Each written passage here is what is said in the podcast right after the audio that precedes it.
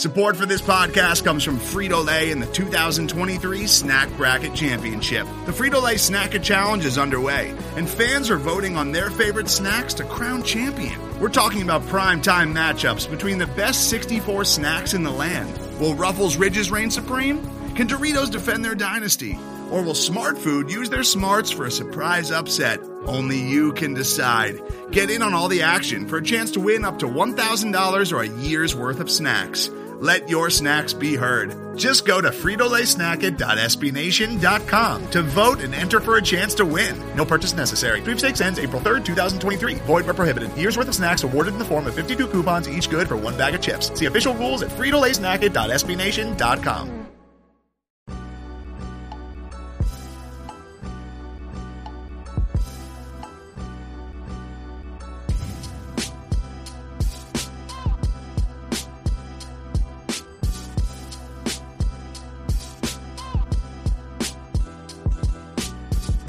Welcome in, everybody, to the Longhorn Republic, your source for Texas Longhorn news, sports, and opinions with a bit of snark built in. We are a podcast of Burnt Orange Nation, and you can find more great Texas Longhorn content over at burntorangenation.com. Before we get started today, I'd love to remind you if you like what we do, please leave us a rating or a review on Apple Podcasts. It helps a ton. Get the show out there. Share this wherever you found it, whether it's uh, the Google Podcast Store, Stitcher, TuneIn, Spotify, wherever you find podcasts, you can find us. So share it with your friends anybody that you know is into Texas Longhorn news and sports. Uh, before we started, I'd love to remind you that our podcast host, Podiant, is offering all of our listeners a 14 day free trial of their premium membership and 25% off your first three months of that premium membership. All you got to do is sign up using the offer code Longhorn. So go to Podiant, that's P O D I A N T dot C O. Sign up using the offer code Longhorn, and you get 25% off an already affordable membership. They handle all of the technical side of podcasting. All you got to do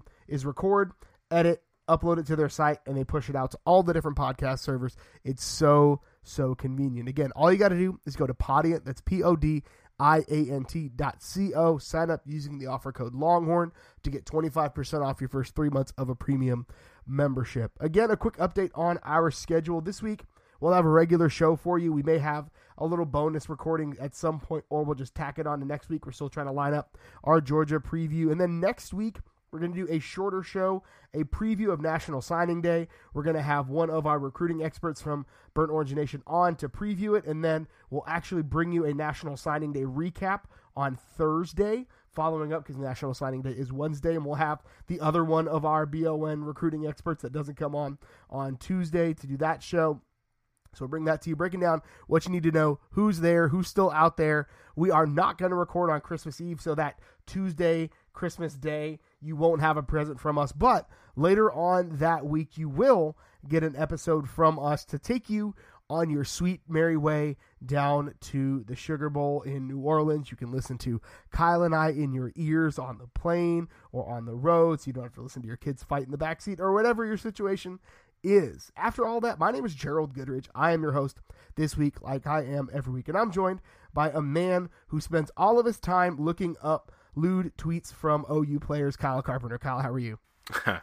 I'm doing all right, man. Uh, fighting the uh, the change of weather blues plus the uh, can't uh, can't breathe. So I'm preemptively apologizing if at any point uh, you hear a sniffle or a cough or anything like that coming through. But you know the podcast must prevail. Uh, you have a couple of tough hosts here who who play through injury. You know we're we're here putting on for the squad. So to to our fans, we're here for you. Kyle is a, a consummate professional. Always. Always professionalism from Kyle Carpenter. No. Uh, so, not much football to talk about today. We usually lead off of that during the fall, but we're going to give it a break. We've got a little bit toward the end of the, the show, uh, but we're going to start off with volleyball. Big season ending series, unfortunately. We'll talk about them making the Elite Eight. We'll give you some updates on men and women's basketball. We will update you. We got a little bit to talk about in football. The AP all Big 12 team was released. And we'll also take a quick look at guys that are lined up to redshirt for this year uh, that will not be playing in the bowl game and then will be playing in the bowl. We put it out there on Twitter. We'll do some replies of Texas looking at the all Mac Brown team. And then obviously we'll close the show out with some bang the drum. So, Kyle, we we are a volleyball podcast. We say it every week. We are a volleyball podcast. Number five Texas volleyball, we talked about it last week. They took on Michigan and dropped them three to one but they ran into the buzz saw that is Brigham Young University, one of, if not the uh, favorite. They're probably right behind Stanford as favorites to win. Uh, but Texas lost in straight sets to BYU in the Elite Eight. They reached, I believe it was their 13th uh, straight Sweet 16 and their sixth straight, if I recall correctly, Elite eight, which is just absolutely impressive.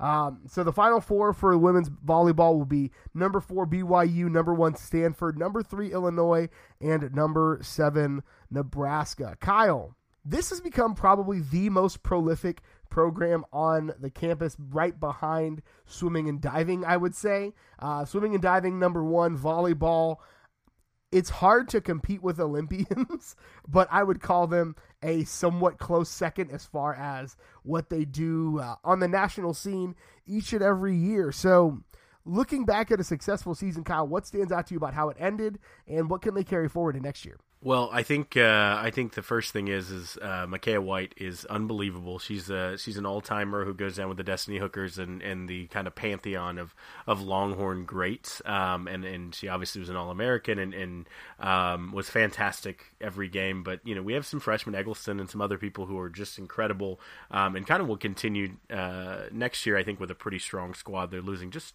a couple seniors, not too many, two maybe three. Um, so it's it's not the the most experienced squad they've ever had, which is somewhat you know good. Um, I, I, will say this: congratulations to the four teams in the Final Four.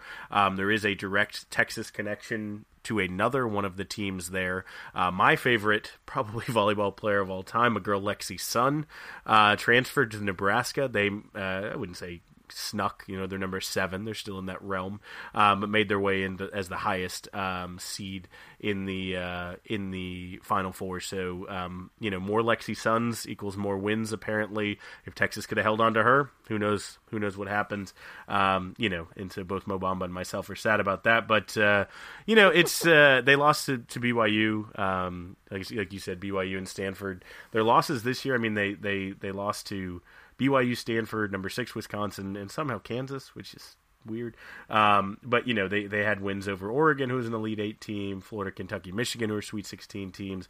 Um, they played really well, and like you said, 13 years consecutive to the Sweet 16. There's nothing even remotely like that um, in the country. I don't know what the next closest is, but it's it's it's like not double digits. So.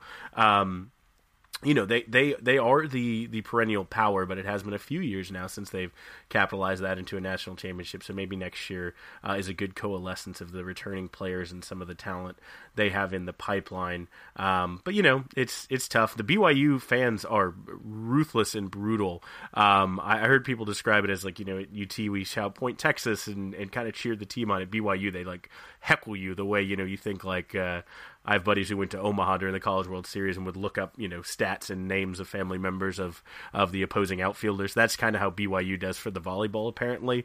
Uh, so we had to go to their their home turf up in the mountains and just be heckled relentlessly by the angry, angry, um, passionate Mormons uh, up there. But uh, yeah, you know, um, hats off to them. You know, we'll see. I, BYU Stanford um, rematch for the national championship could very well be in the cards. So um, Texas lost to both of them, so, so could have uh, lost to the eventual national champion. Um, but either way, great season from the ladies. Hate to hate to go out when they did, but uh, you know you can't take away from a uh, what was it? I think a three, 25 and five uh, record in the season is is pretty good with only marginal room for improvement. Yeah, and and the core of this team is is I don't say fairly young, but coming back next mm-hmm. year. I mean, Micaya White coming back. Um, you've got Logan Eggleston coming back next year. Uh, Brionne Butler coming back next year. You've got Ashley Shook coming back next year. So like most of mm-hmm. the key players as far as um, offense they're coming back. Their setter and their top, I believe it's three out of their top four um, in kills are coming back next year. So that's yeah. like this team has so much to build on. Um, and I honestly, two of their top four in kills are freshmen, which is just absolutely ridiculous. So there is a, a lot of upside left for this team. Now, the Big 12 uh, is is a weird like murderers row kind of where the, it's kind of like football really where every team is good enough to beat you if you don't bring your best to the to the table every day. Um, but I don't imagine them being out of the top five to start next year. And I don't imagine them uh, being out of the top five at any point next year unless Jerritt Elliott has the worst season he's ever had um, at the University of Texas. But no, this it's an incredible squad, and I'm excited to see uh, the future for for these ladies. It's really going to be uh, something to behold. For sure, and I, and like I said, it doesn't change the fact that Gregory Gymnasium is still heckling or not, the best uh, place to play um, really any sport but volleyball in the country. Um, so you know we still have that. Um, but one thing I don't ever want is to have to play BYU uh, again in any sport. I'm just real, real tired of those kids. Yeah, I'm not not a huge fan. So we'll move on to basketball. Texas men's basketball. We'll start with the men. We'll move on to the ladies. So the basketball team is what you would call, uh, let's say, uneven. Uneven feels fair. So the week after they managed to knock off North Carolina and they lost a close one to Michigan State, two teams that will probably be going to the NCAA tournament. Uh, they lost to Radford on a missed buzzer beater. They lost to VCU on a missed buzzer beater, and then managed to eke one out against Purdue. Now I know a 72 to 68 win doesn't seem as eeky as it may, but that was a one possession game throughout basically the entire day. So um, they managed to hold off the uh, Purdue Boilermakers in spite of a historic performance from Carson Edwards, who I think finished with 40, if yep. I if I recall correctly. Yep. Uh, so Kyle, what like what happened? Like that's just the best way to say it. What stinking happened? Well, Purdue's good. I mean, they're they're a top twenty five team. They're going to be in the in the dance. I mean, it was a good team. Um, Carson Edwards is really good, a preseason All American. Uh, you know, a big reason that Purdue will have a guaranteed spot. He hasn't had less than 19 points this season, um, it, but his performance was the, the only performance I can two performances that I can think of that even come close to that um, were both from rivals. Um, when when Buddy Hield played us and, and went off um, for OU, and then when uh, when Acie Law and Kevin Durant went in that I think mm. triple overtime, double overtime, whatever it was. When Acie Law looked like, wow, okay, so this guy's also going to the NBA. Like he just looked, you know, maybe a half shade under Kevin Durant for the best player, um, you know, in the country at that point. He was just so on fire. Um, and, and those are the, the only two kind of comparisons I can give for Carson Edwards last night. Just couldn't be stopped. They they they zone, they trap, they man, they they double. They did everything they could, um, and and he just couldn't miss. Um, the the good thing for for Texas is they didn't miss. Um, again, I, I don't know that these were drastically different game plans that they ran against VCU and Radford and Michigan State versus you know a three game losing streak versus what they did. It's just the shots kind of fell.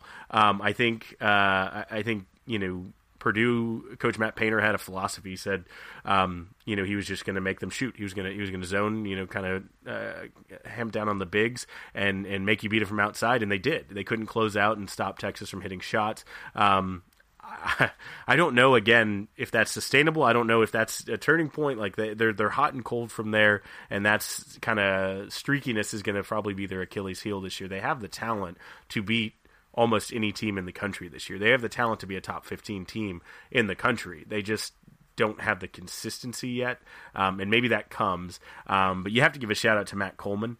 Um, he's a guy who has gotten his fair share of, you know, this was supposed to be your year where you took a big step forward and you're supposed to be one of the best point guards in the country. And he's gotten a lot of uh, grief from the fans uh, for that. Um, but he had 22 points, hit his shots from outside. I think he was three from five. Um, ran just kind of a, a tempoed offense, um, did what he needed to on the defensive end, just looked like a great player, looked like a potential, you know, all Big 12 player, which is what we expected from him kind of making the leap next year. So excited to see that and where that goes next. Um, this will be interesting too with how they use players, what the roster rotation look like, the front court and everything. So I, I mean, what was your what was your biggest takeaway just zooming in on this one game? I know we've had some weirdness leading into it. If you just zoomed in on this, what was your big takeaway? I mean, I think one of the things that we talked about going into the basketball season is this was supposed to be Snoop Roach's team, and they were able to win against a really good team with Snoop having a bad game. Yeah. So we've now proven that Texas can win when Snoop has a bad game. not just did Snoop have a bad game, but really 60% of the starters played really poorly. Mhm. Dylan O did not play well. Snoop did not play well. Jase Febres did not play well. Jericho Sims did not really play well, didn't score at all. That's not really his role, but definitely did not. So honestly, we're just going to call it 80% of the starters played pretty poorly. Um, Matt Coleman's really the only starter that seemed to carry his weight. Um, the the continued, I don't want to call it emergence, but like Jaxson Hayes is the real deal. Mm-hmm. Like Jaxson Hayes is the real deal. Eli Mitrou-Long is a guy who can knock down an open shot. He missed a couple. He was basically 50% from three point, which I'll take that. I'll take that all day. Um, The the one that was interesting for me was Kamaka Hepa, Yep. but not for his offense, which is what we expected from him. Right. Because it, but defensively, on the defensive end of the court, he looked really, really good. Like surprisingly good for a guy who wasn't touted. He was touted as a big man that can shoot, uh, and he played pretty solid defensively. Came up with a couple of key boards. That like that to me, the the young guys have been the story uh, at least of that game for me. Yeah, it's uh, it's it's it's Kamaka time, man. This is I, I like the idea of him as our, our kind of stretch big who actually can efficiently shoot. I love Dylan O, but you know having and he's really needs needs to keep that defensive intensity that, that we saw uh, going forward, and, and and he could really kind of be something. Um, but but the ability on offense to stretch and just add that dimension. I'll give Kerwin Roach a slight pass because he had to chase one of the best players in the country, probably the best guard in the country, hands down. Um, right now, uh, all game he had that assignment, so that's that's tough. Um, but you know, you're right. This is this is you know we said this we literally said this team goes as far uh, as he takes them. So um, i'm not complaining at all about this win. Um, you know uh, it's it's odd. I was looking back at the schedule and they're kind of on a tom herman type thing where they, they're rationing out points. They're like you know how little can we do and still win? And that's a dangerous calculus. Um, we've seen with football they've lost some they shouldn't have or, or squeaked some out i.e tulsa that, that they you know shouldn't have been so close but you know a one point loss to vcu uh, buzzer beater radford like you said um, buzzer beater that they missed. They had a, a one possession win against Arkansas with a buzzer beater. Uh, Ten points over Louisiana Monroe is not enough for the talent differential there. Uh, a three point win against North Carolina. So a lot of really really close games. Um, they do kind of get a break. I don't know that I can say that after after Radford, um, but another university that you probably haven't necessarily heard of, but they play Grand Canyon, which I'm right now googling because I, I didn't even think to Google what their uh, what their mascot is, but that's their next game before they play you know Providence, who again one of my favorite mascots, uh, the Friars. But like, ooh, uh, I'm now going to quiz you the Grand Canyon what's Miners. That's not bad. Uh, they're purple. I don't know. That doesn't help. I don't think. Um, they are the uh, purple antelopes, just antelopes, but their color's purple. Um, Yeah, and- purple is not helpful in the slightest bit. but you will know their head coach. I, I will say this: their head coach was famous for you either got a version of um, uh, NBA Jam with him as the partner to Kevin Johnson or Sir Charles. And if you, I think I gave it away there. Thunder Dan Majerle is the head coach of the Grand Canyon Wow. Antelope, so that'll be. Uh, there's a little little intrigue for you. So Dan Majerle comes comes to the Erwin Center on Saturday. So tune in for that one. You know, the most disappointing thing about this whole discussion, Kyle, you missed on it's HEPA clock. Uh, you know, I, I, I had a couple Titus jokes, and I just knew I wasn't going to do that. There was no way, no way I was going there. Um, but yeah, that's I get it, I get it. Um, I also can't not think uh, Kameka Mecha and do like a like a Goku, you know, um, uh, Kamehameha. So uh, it's that's where my brain just gets taken to every time. I'll, I'll allow it. I'll allow it. Okay, so uh, number 12 women's basketball is still uh, on the mend, literally and possibly emotionally. Um, so they lost a close one to Tennessee. Uh, they trailed by three with uh, 23.4 seconds left in the game, but Tennessee closed it out. It has been just just a tight, tight window for these women, especially due to the injury. So, Kyle, what's what what are the future prospects like for for the for the ladies as they look to kind of close out non-conference and head towards Big Twelve play? Well, I mean, like we kind of we, we talked about a little bit last week. It, it, it's tough to replace, you know, the talent they had. Um, multiple injuries. I think um, they have potentially um, one of the three coming back. I don't know if it's Joyner Holmes, I believe, uh, is is supposed to be working back into the team, um, and, and may have already started that. But uh, the the kind of nice thing in this game was again you're playing a top ten team in Tennessee who's very very good. They played the two best SEC teams back to back, which is you know which is a challenge, but um, they they played them you know to a six point game. They basically were, were within a shot at the end of the game.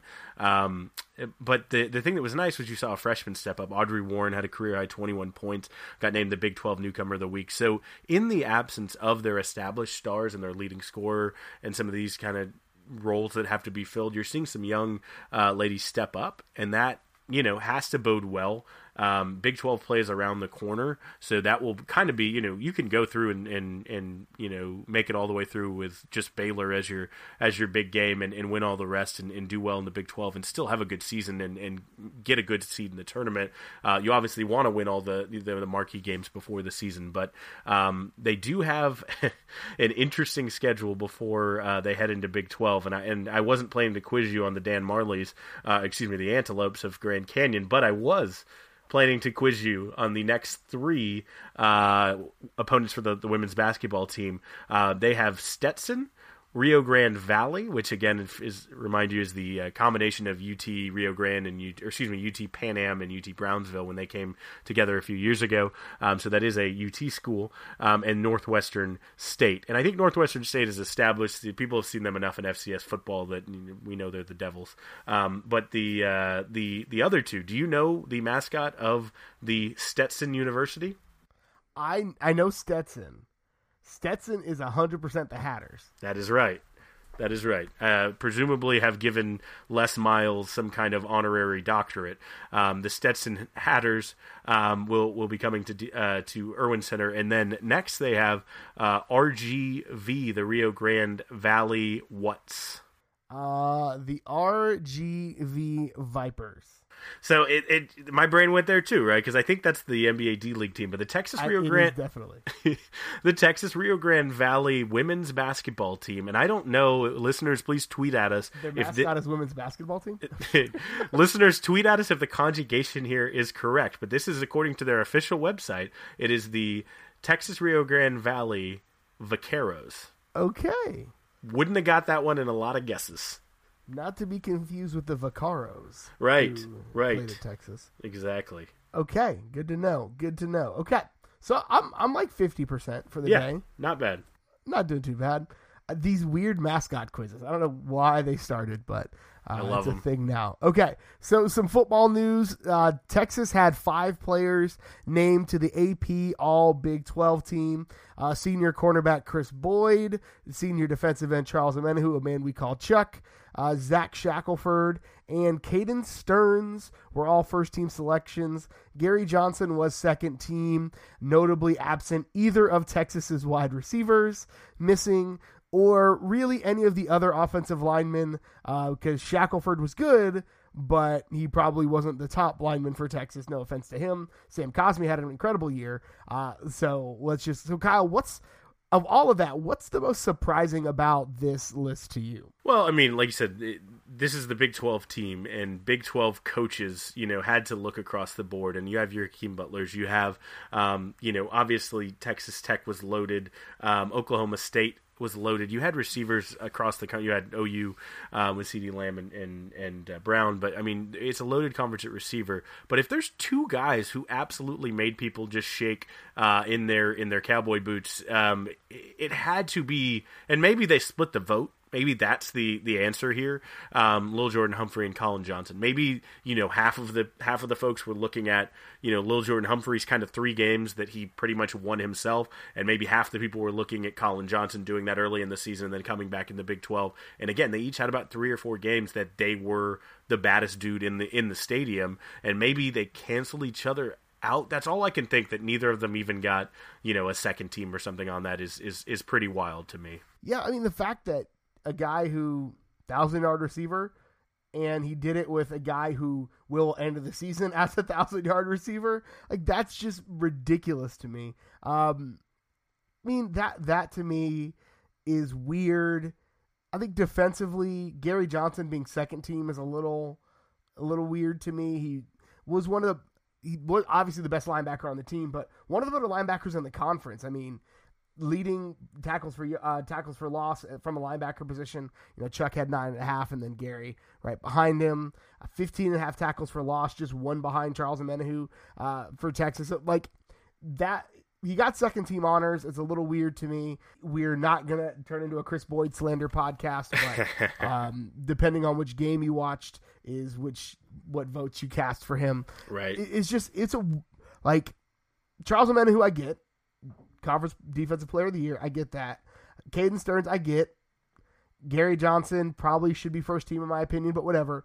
Um, some of them just seem kind of weird. I, I don't know. It's just weird. Well, I mean, you have a Joe Dineen. Like, it's not a defensive conference, but you do have some linebackers um, who made lots and lots of tackles. And I think yeah. that's the thing when you have a team, you know, you're playing a, a, offenses that run 60 some odd plays a game, and you have a linebacker who's scooping up 20 some odd tackles every game. You know, those types of things, when you're that vacuum for your entire defense, they funnel everything to you you know that's that's the only explanation there. But I do agree, Gary Johnson, um, you know, had a, had a fantastic year and, and was um, one of the one of the preeminent linebackers in the Big Twelve. So I, I, could have seen that going either way. I think the only good thing to come out of the Lil'Jordan Humphrey and Collin Johnson slights is that hopefully this is all gas in the tank for them to come back next year, and we'll talk a little bit more about that after the bowl game. But guys that that are on the team and may not come back next year we're going to do a little redshirt list. We haven't done this because we're basically at the point where now we can determine who's going to redshirt and who's not. So there are two players that Texas uh, employs that will not play in the bowl game uh, and will redshirt, presumably. Kyle Porter played the first four games, then hasn't played since. And then John Burt has now played in four games and will not be available for the Georgia game if they plan on redshirting him this year. Some guys that have played three, two or three games that will probably be rotation guys. You see Jamari Chisholm, who's been at rotation for the last two games and three out of the last five games. Um, Ayodele Adeoye was a guy that they looked to get some PT early, injuries and depth issues. Uh, Malcolm Epps is a guy who's gotten significantly more playing time the last few weeks. Uh, and then Moro Ojomo, who is going to be a freaking problem for offenses in a year or two, uh, are guys that can still play, have played, and will redshirt. So I think the big question here, Kyle, is do you think this red shirt rule is working as intended? And really, like, what is what's the I guess how do you see the benefit for players and programs moving forward? Well, I mean, it's really interesting when you look at a case study like a Kyle Porter. Kyle Porter played four games and then had to sit down with the coaches. Presumably, there was some conversation that happened there that said, "All right, you get your red shirt year, we'll let you go." He could have contributed this team. He could have done some third down work. He could have, um, you know, done a couple more things. But obviously, he he thought his talents went elsewhere, and so he made that business decision and that decision for his career and, and we talked about that on this podcast. That's kind of one prime example of this rule and kind of the the interesting parts of this rule. And then you have a guy like you know say a john burt who just was hurt and couldn't get to his four games. Um, the interesting stat about burt is i think they said if texas makes it to the big 12 championship against ou again next year they could play them seven times which is just man, that guy really intimately understands how much OU sucks. Um, but you know, it's nice for guys like you said, like like uh, Ojomo, who really is, and and, uh, Dele, who who both are going to be big time contributors. They got you know three two games. Um, they could potentially play in a bowl game or see some some action at least special teams or get some rotation in. Um, those are guys who are going to be contributors, and that's a really interesting look at what this rule I think was intended to be, um, so that you can take these young guys, get them a little bit of work. You know, you think it might have been nice to get uh, to get one of our young freshman quarterback a snap or two, um, you know, with this rule. But again, the coaches, you know, didn't want to take the ball out of Sam's hands, and I get that. And again, we talked about the fact that they had like six points to spare. Yeah, six points to spare this season, so I get that. But you know, it, it's interesting to look at these young guys. I think that's the intention of the rule. That's the, the rule will obviously be applied as far as you college football play, uh, coaches have a way of taking any rule and applying it to the absolute maximum, you know, uh, ability that isn't illegal. Um, and so I understand that they're doing what they're doing, but yeah, there's two different kind of trains of thought on that. And so for me, you know, we're going to get more players who redshirt which gets more players more time. It's interesting, but I, I'm I'm interested, curious also about the downstream effects. If that means there's fewer scholarships coming up, like in in later recruiting cycles, I'm not actually sure what that impact will look like for a couple years. And I think the the the scholarship thing because you have a guy like Kyle Porter who's going to redshirt and transfer, so that's a freed up scholarship, Right. right there. Because it, I mean, it's it's there, it's just sitting there unused. So he's going to transfer. That makes up some room. Uh, you're honestly going to have probably quite a bit of attrition in that running back room uh, after this year. The captain Toneil Carter has not seen the field yet, and that's okay. Um, but I'm I, I any rule that benefits the players, I'm on board with. Uh, there are a lot of rules that skew in the direction of the the schools and universities. So any any rule that gives guys because guys like Kyle Porter and we've said it before on this podcast, like Kyle Porter is not going to play at the next level. That's just not what his future has. But what Kyle Porter can do is get a degree from the University of Texas, graduate in 3 years, transfer and have two more years of playing time where he can kind of conclude his career as he wants and get a second degree for free. So like that to me, I'm on board with. Like any rule that benefits the players, I'm on I, I'm totally, totally in agreement with. Yeah, and, and and you know, benefit the players. You're absolutely right. We're both on board being that, but you know, we're also a UT Texas sports podcast. Benefit the program. It's a good sign. Just to reiterate, we said this a couple times when talking about this. It's a good sign that linemen are sitting and getting to redshirt, especially that position. You want bulk, you want more beef, you want another year to be ready for that. It's tough as an 18 year old to play that position. Um, again, tip your hat to Cosme, but uh, you know it's. Uh, it's good. It's a good sign. You know, I, I do think that, that maybe Dele would have played more if he didn't have the knee injury. But pretty much everyone else on that list, besides like a Burt, um, were guys who they chose and made the decision. They made a business decision and a program decision and said, "We have the talent on the team. We can do this." And that's a pretty fantastic feeling too. So you know, it, it cuts both ways, and, and, and it can you know things can be multiple things at the same time uh, believe it or not internet. That that is a thing that can happen. So uh, so I, I, think it's great for the program as well. Yeah and you mentioned i mean the guys that we didn't mention guys that won't play and haven't played all year four of them christian jones rafiti Ghirmai, junior angilau and reese moore just happen to be four of texas's big time offensive line recruits. And a lot of people that read and frequent the message boards are always clamoring for offensive line recruits. So the fact that Texas can redshirt four top 300 linemen, basically, it, it, it's it's a good thing. They'll pick up a JUCO guy or two, and the offensive line room is finally going to have some depth that we've been praying for for the better half of a decade. Like that I'm I'm completely on board with. Guys like Keondre Coburn, Daniel Carson on the defensive side need a year to mature because one of the reasons why the Big 12 is the offensive powerhouse that it is is because most of the offensive linemen are freaking incredible. Like incredible offensive. So giving those young guys a chance to develop, I'm all for and I don't want to spend all day on this particular section, but one thing I don't know if we talked about, if you did, I missed it. Um, a guy who can play in this game, I hope he at least gets some snaps, is quarterback Shane Buechele, who can redshirt, play this game, and still redshirt. Um, and so it'll be very interesting to watch that saga, uh, assuming he, he redshirts and takes the option to transfer out to another program, hopefully somewhere far, far away from the Big 12. Um, the most dangerous man on campus at UT always has been QB2. He's always the best player on campus. Um, so you know, I, I, I still am not you know saying anything about the fact that I, he's not our quarterback. Sam is definitely the quarterback, um, but he could be a scary guy if he gets to play Texas and just wants to prove that he could have been the quarterback, you know, and has a bit of a chip and uh, a good offense around him. He could be he could be a scary quarterback for another team. Yeah, Shane Buechele going uh, north of the Red River is terrifying. Yes, I'm just gonna go ahead and say that. Um, but but uh, we put out a question on Twitter, so we're gonna move on.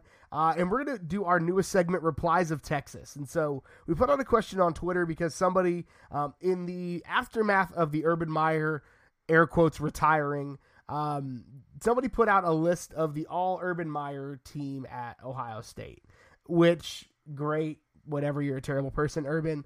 Uh, but that led us to thinking it's too early for a all Tom Herman team, and we only got two years of Charlie Strong, so it's essentially impossible to do that. So we're going back to the third coach, uh, Mack Brown, who was at the University of Texas for a very long time. Uh, and we're going to take a look at the all Mack Brown teams. We got some Twitter responses. Feel free to yell at us on the internet that we're wrong. You can again tweet us at Longhorn Pod and use the hashtag replies of Texas. Um, so Kyle, do you want to you want to kick us off and you can take a quarterback first, and we'll we'll have a, a brief discussion. This is probably going to take like forty five minutes. Yeah, I mean, it, it, this is interesting, right? Because the crux of Longhorn fandom and the crux of this podcast at the times that we were in college um, really hinges on, on this question. And really not. You can love both, uh, but I think there's a two two quarterback option here. No offense to the the Applewhites and Simses of the of the world. This is a, a two horse Ah, race. Um, but uh, you know, there there is one colt and there is one. Um, I'm not a horse racing guy. I was in Louisville, but whatever the next breed that is the the, the you know the thoroughbred. Um, Colt McCoy is my dude. Always will be. Uh, really hated seeing him go out for the year. Um, in this week actually in in uh, against the Eagles.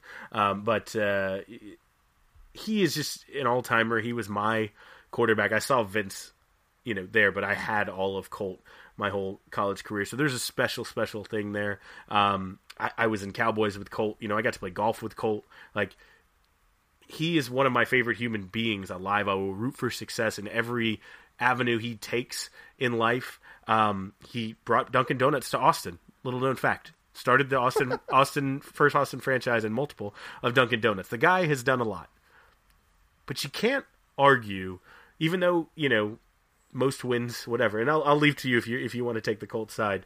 You can't argue that Vince Young did something for Texas that's indelible. He did something for the the University of Texas as a program that had he not, I don't know how we make it through the end of the Mack Brown tenure and kind of the down years we've had. I think because of the the wave that Vince created, the swagger, the those things. When we talk about Texas being back, we're talking about Vince Young's team. That is that is the pinnacle. I mean, the the obviously you know greatest game of college football ever played, the greatest single player in that game.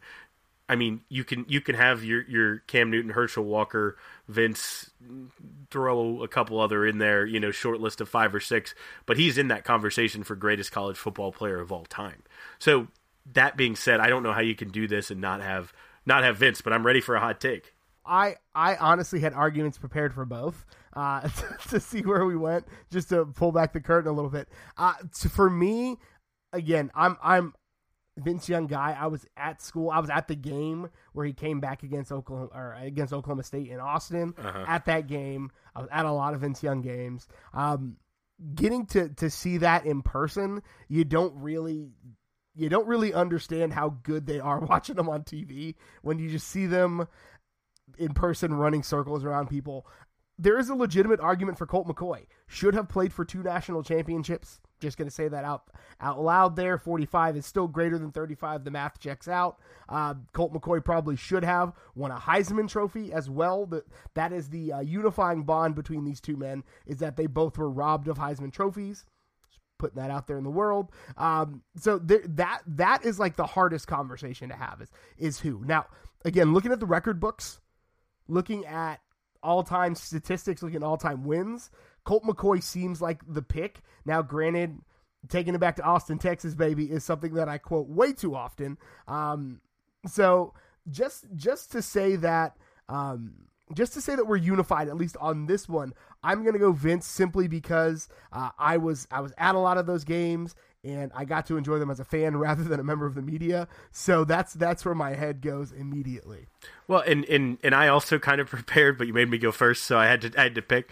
But you know, the one thing about Colt that I just want to say, twenty touchdowns rushing with his feet. People forget how good of a runner he was. Um, you know, he was not a not a four three guy, but he was probably high four fives, low four sixes. He was a guy who could get out there, and if he had the space, he could hurt you bad. And he kind of he wasn't didn't derp like his his brother Case, um, but you know he had kind of uh, clunky juke moves that worked for him, and they were awesome. Um, and, and you know if you complete seventy seven percent of your passes and can also beat people with your feet, that's an unstoppable prospect. So, man, tough call, but glad we're in alignment on that one.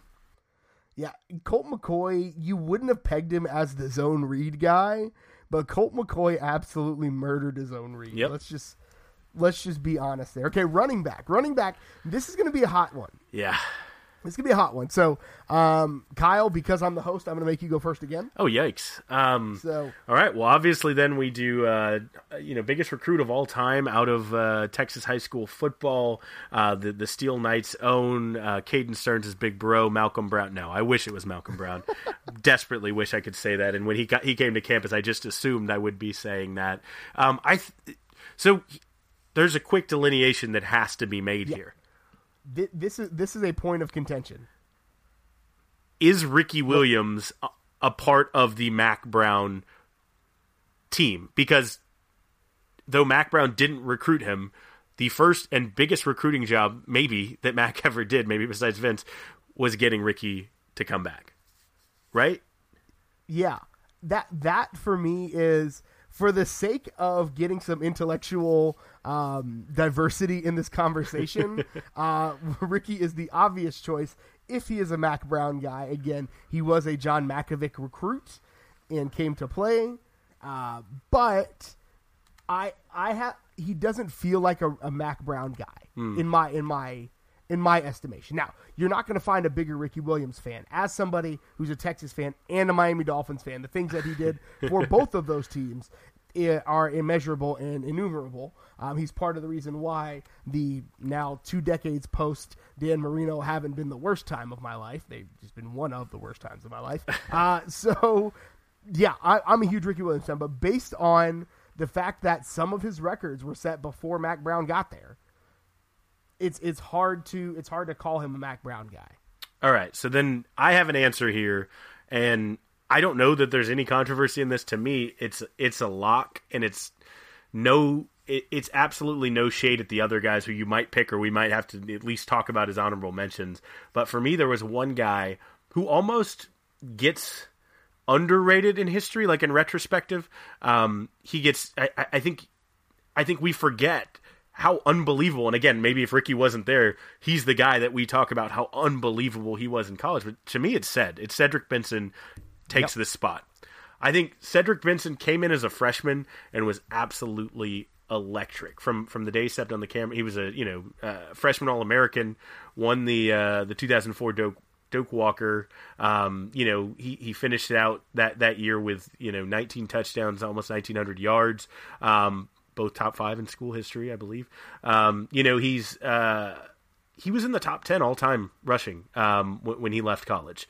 I think he was sixth or seventh. So, I mean, NFL career, boating incidents, you, you, you add all those things that, that you know, um, that, that happened that kind of changed the narrative, you know, the dreads, then, then they got shaved. That's a hilarious and, and famous story as well about how that happened. But, um, you cannot downplay how good Cedric Benson's 64 career touchdowns, 5,500 yards, and being the anchor of you know multiple teams was, and how truly you know truly um, imperative he was to those teams of that era.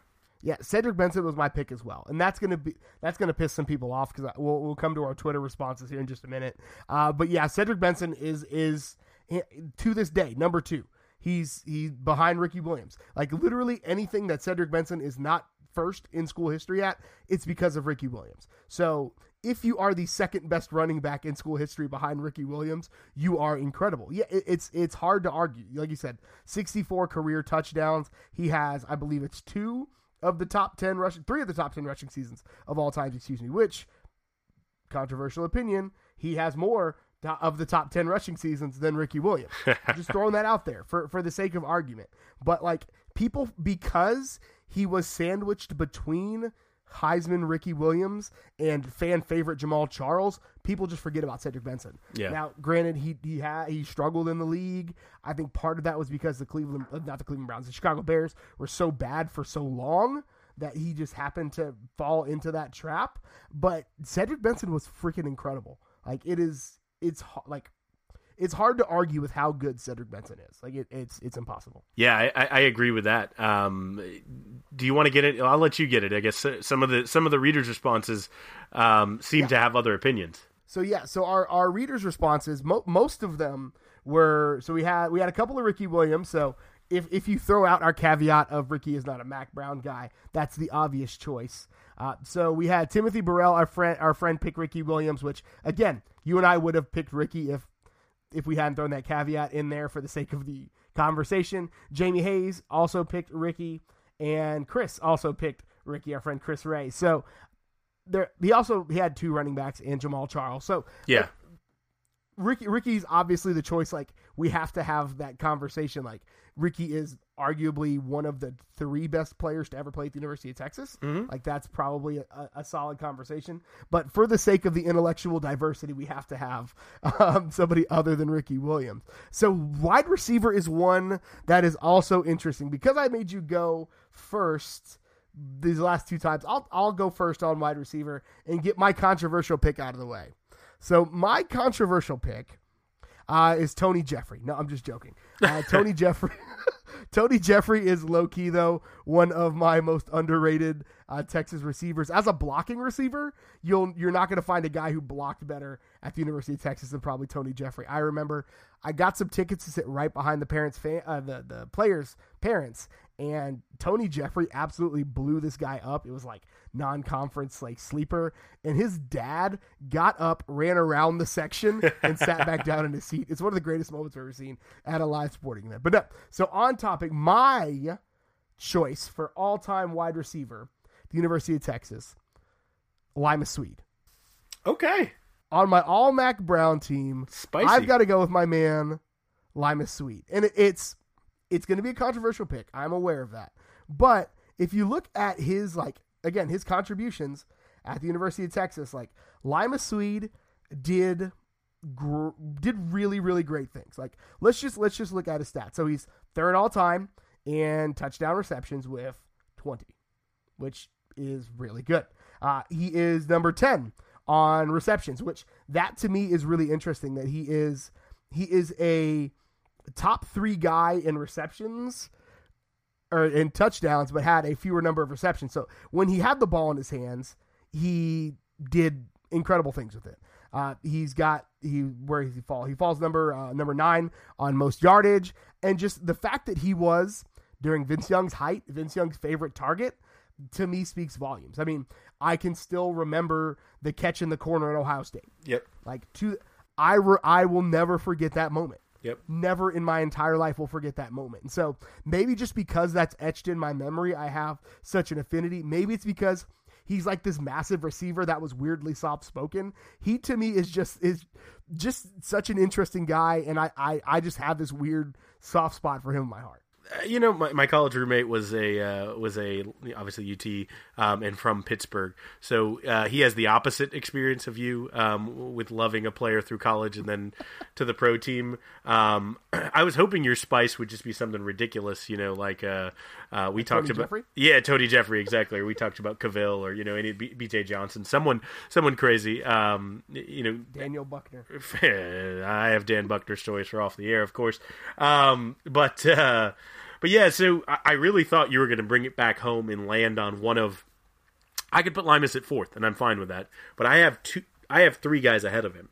I have uh, not my pick, Quan Cosby, who I thought was going to be your spicy pick, just because Quan if you want to talk about blockers, if you want to talk yeah. about dudes who do everything that you need for the team, a guy who you say Quan on this play, you're going to be our, our place kicker. He would go out and be an 80% place kicker because that's what you need, and he would do it.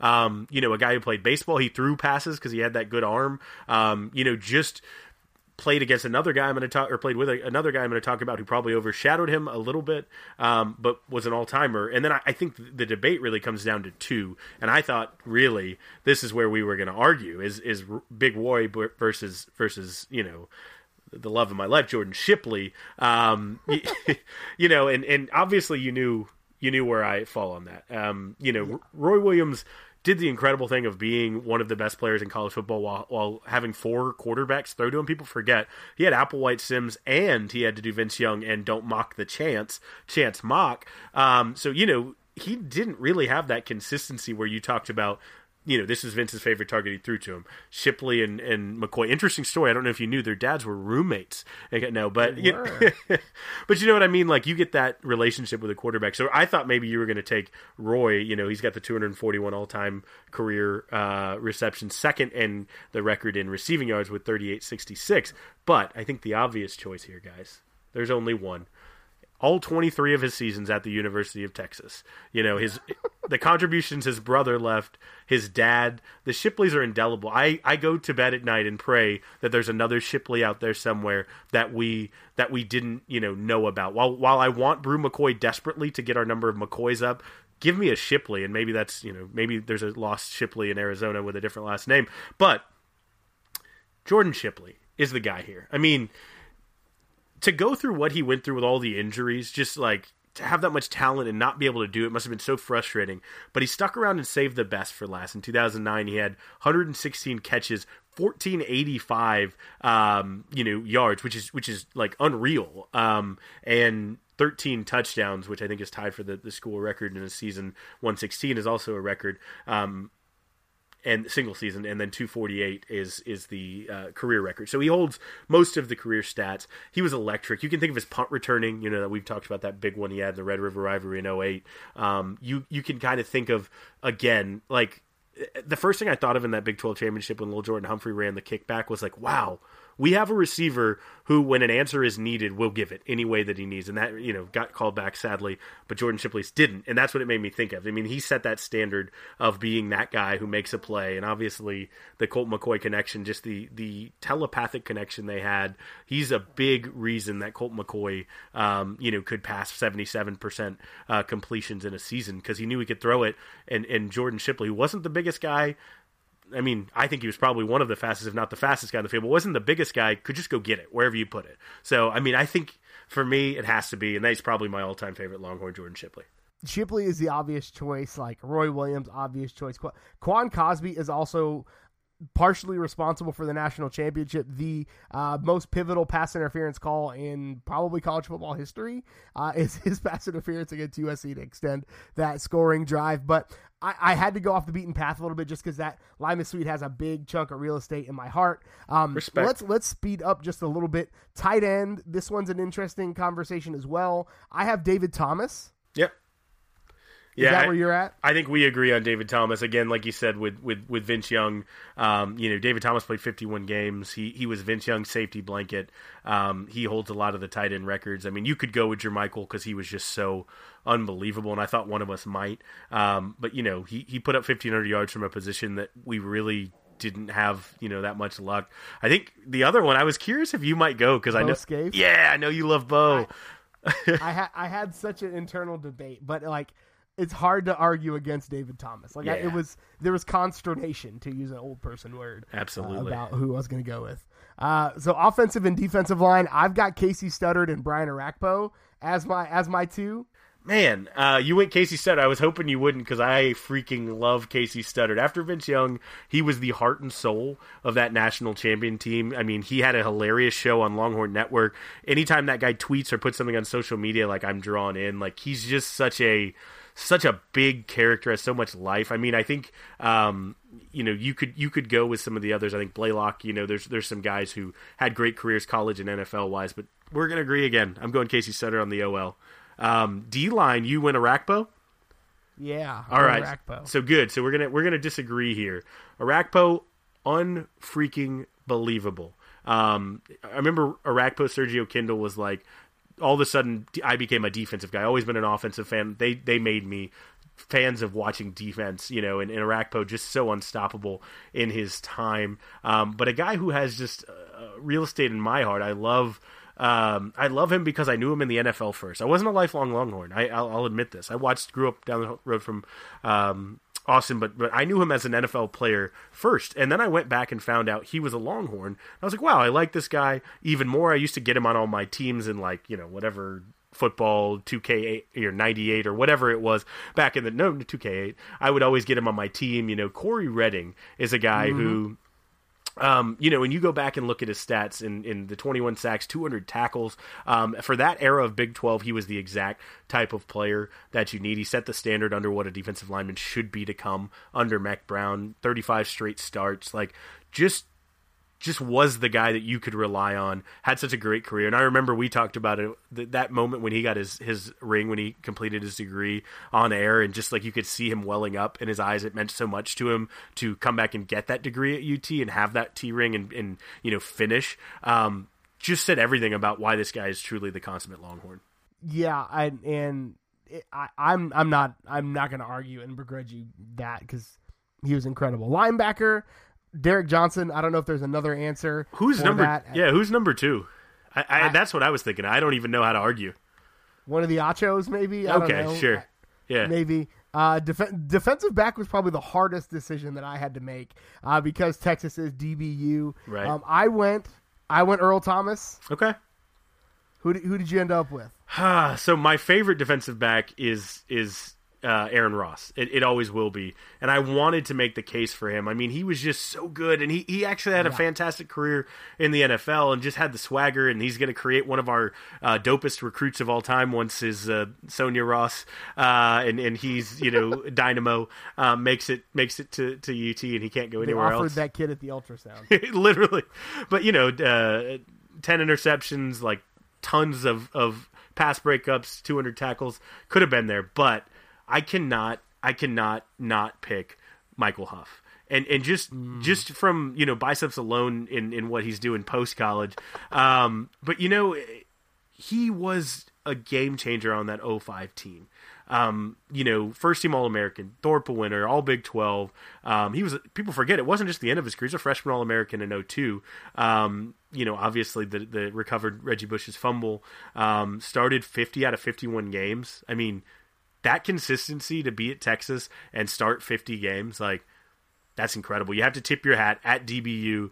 It's like a Caden Stern type situation to come in and to be a monster and to stay that for four years and you know end it with the national champion like that is kind of the perfect Texas career. And even though again he may not have, he still had a great great NFL career, but may not have you know had the. Um, the the cash. I feel like he's not the name that people think of right away for whatever reason that is. I think he he kind of set the template for the modern DBU.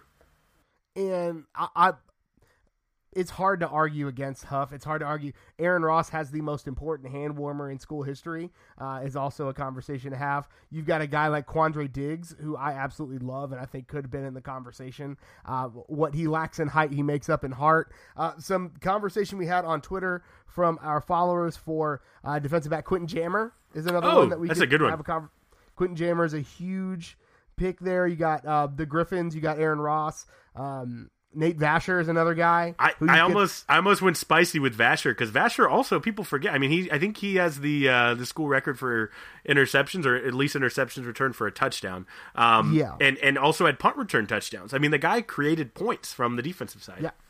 No, yeah. So all those there there are there are no bad picks uh, for DBU. So here's here's going to be the spicy ones. Here's the spicy one.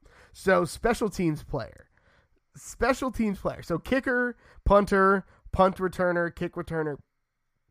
Kyle, where are you going? What's your pick? Uh, I I can tell you that I had a I had a tougher time with this one than I did with Vincent Colt. This one, I'm of two minds, and it tore me apart, and it's so unbelievably tough. The the the the saving grace of my entire sanity last year for Michael Dickson, you know what he did, it just still is not enough to top Justin Tucker and Justin Tucker's you know crowning achievement of giving you know Texas L and M forever they will hold an L right there. Um, I, I'm forever grateful for him. If they're scared to play us and we'll never get another game, they can always live with Justin Tucker putting a boot straight up their butts and kicking them out of this rivalry. Um, the guy has gone on to be the most accurate kicker in NFL history. He's one of the most fascinating, well-rounded players. Again, he's one of those guys that obviously had a career, but you feel like could have been successful in a hundred different ways. Um, just an, an impeccable like human and guy and well-rounded dude and, and not to mention just an all-time longhorn great so uh, it was tough but but I, I went with tucker So I cheated here. I'm going to be honest with you. My special teams player, I cheated because we said it was any special teams player. Right. And I needed to get Jordan Shipley on my list. Okay. And so, as a punt and kick returner, Okay. honestly, it's hard to argue against Jordan Shipley as one of the best kick and punt returners in school history because he does lead University of Texas in punt returns for a touchdown with three. Okay. And he also has one of the most important kick returns in school history to kind of turn the tide against OU to score that touch, to score a touchdown on a kick. So to cheat to get Jordan Shipley on my list because a list without Jordan Shipley seems preposterous. I have him down as my special teams player. Um, you, you Dust, uh, Dusty Mangum is a guy. Yeah. Justin Tucker is a guy that you can argue for. Uh, there, there are a lot. I'm also weirdly a David Pino fan. I thought David Pino is an underrated kicker in the history of the University of Texas. Uh, but let's see what our replies of Texas had to say. So we had um, Chris gave us the most extensive list, which shout out to Chris Ray for being uh, he had for uh, special teams kicker. He said t- uh, Tucker Ermangum, kick return Ramonce Taylor, Ooh. punter Alex King is is a is a good one, and then Ooh. punt return Nathan Vasher. So Vasher we've talked about already. We didn't. That's the only one that gave us a, a special teams player, so I had to include them in our in our discussion. And and Ramonce, if you had a, a spot for the the greatest unfulfilled potential, um, you know, could have gone down as somewhere between Vince and Ricky Cedric on that list. Just so much talent, but that's a great a great poll. But I am shocked you picked Alex King, who is a very good punter, over Dickson. Come on, have you not listened to this podcast? Don't you know this is a Michael Dickson propaganda podcast? It's an all Mack Brown team though. Dickson does not Oh qualify for the conversation. Oh my gosh, I, I'm wrong. I, I apologize. I don't say this. You can ask my fiance. It's hard for me to admit this. I was terribly wrong. As soon as I said special teams, I just immediately went Dickson. I didn't. Literally on every other one, I played by the rules, and on this one, I just I, I had to put him in the comment. Wow, I, mea culpa. in in a decade and a half of friendship, I think this may be the third time I've heard Kyle openly apologize. So uh, to Chris, you are special because Kyle very rarely ever admits. No, I love Kyle. He's incredible. Okay, so now is the time of the show where we honor one of our favorite traditions in all of college sports, Big Bertha, and we bang the drum. So Kyle, what are you banging the drum on this week? Well, eh, maybe it's because we just played BYU in volleyball, and so that was uh, that was on my mind. Um, eh, but there's another Storm and Mormon who came to mind um, for this bang the drum. I remember being wildly embarrassed that some guy, some schmo, some whatever, nothing guy with clunky knee braces, looking like a lump out there, destroyed what were two of what I thought the best defenses, you know, in UT history. Because in the moment, every team's the best team, um, and just shredded us. Invented, I believe, hurdling Dylan Haines, which became a sport for you know twenty or thirty other players throughout the country. Um, stay hurdle Dylan Haines, but Taysom Hill um, has been in the news. He's getting a little shine because you know he, he backs up Drew Brees, and you're like, oh, okay. If I don't watch the NFL, the Saints, I, I know they're good. I've heard that.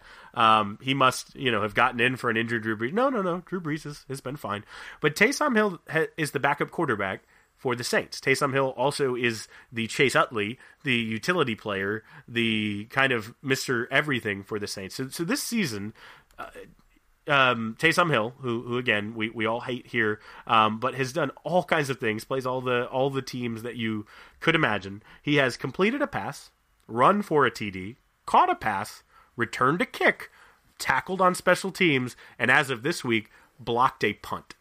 So he quickly goes into the Darren Sproles and Jordy Nelson school of who is this garbage guy who's destroying our team? Oh, wait, I now retroactively, because of their NFL career, don't feel as terrible as I did in that moment. So thank you, Taysom Hill, for retroactively going back and making those losses hurt a little bit less. It's absolutely ridiculous that Taysom Hill has done all those things in an NFL season. Um, but now we can argue that Taysom Hill is the greatest football player that's ever lived, and that's the reason why uh, why Texas lost those years, not because they were terrible. Uh, so my bang the drum is. Uh, so the Heisman Trophy ceremony was this past weekend, and Kyler Murray won. Screw that guy. Uh, but because the Heisman Trophy ceremony is over, now it's time to start conjecturing toward next year's Heisman Trophy because that's basically all we do. Off-season mode is engaged early, and so after not knowing he was going to be the starter until about two weeks before the season, being doubted by both hosts of this podcast, Sam Ehlinger has now one been given odds to win the Heisman. He's about a uh, 800 to 1 odd there, but Bleacher Report actually has him as their number 2 on their Heisman watch right behind Tua should have won the Heisman trophy this year Vailoa. Um, so it's which is nuts to think about because if we rewind this back 5 months, Kyle and I went on the air and predicted that Shane Buechele would be the starter. We did. And then the day after the podcast came out, Tom Herman said, nope, other guy, which is fine. And he proved us wrong. But it's just crazy to think that the conversation around Sam Ehlinger, and even after the Maryland game, was Sam Ehlinger is a good quarterback that makes bad decisions in clutch moments, to Sam Ehlinger's an incredible quarterback that is in line for a Heisman as a junior. It's just nuts to think about. Yeah, I mean it's it's wild. I, am not even going to apologize for, for that one. I, I, will say I was wrong about the other one, but not that one. We, we were we were right. I mean, we could have, anyways. Um, I don't know that they will allow Tua not to win two years in a row. So Sam could post, you know, a 93% completion percentage, 5,000 yards, 2,000 more rushing, and somewhere in the realm of 70 touchdowns on an undefeated team, and this would still be Tua's Heisman next year. So I love that he's getting odds, but come on, you can't beat Tua twice. Nick Nick won't allow that. Um, but you're right. the The fact that that's where the conversation is and has headed is mind blowing. I mean, congrats to Sam for that. Get those receivers back and let's see what happens. Yeah, that's the big thing. Is is if Collin Johnson and Lil'Jordan Humphrey both come back, it's going to be tough for anybody to beat him. If one of those guys come back, he's going to be in the race all year, especially with the younger guys. You got Brennan Eagles and Woodard and all those guys that are going to fill out that roster quite nicely. Uh, so there are there are definitely tools in the shed. But that's all we've got for you this week. Kyle, where can the good folks find you on the internet? Uh, you can find me on Twitter at Kyle Carbon. You can find uh, the Texas Pregamer. We'll be doing one more for the bowl at Texas Pregamer. One more for the bowl sounds like a terrible underground hip hop album. Uh, my name is, you can follow me on Twitter. I am at GH Goodrich. Follow the show on Twitter at Longhorn Pod. If you want to interact with us and you want to be featured in the Replies of Texas section, make sure you use that hashtag Replies of Texas. Uh, you can also catch me on my other podcast, Two Woke Nerds. This week we're going to be breaking down a couple of Marvel trailers. We got Avengers and Captain Marvel, and we'll probably throw some shade at uh, some other movies because that's what we do. Uh, thank you guys so much for tuning in again this week, and until next time, hook 'em. Hook 'em.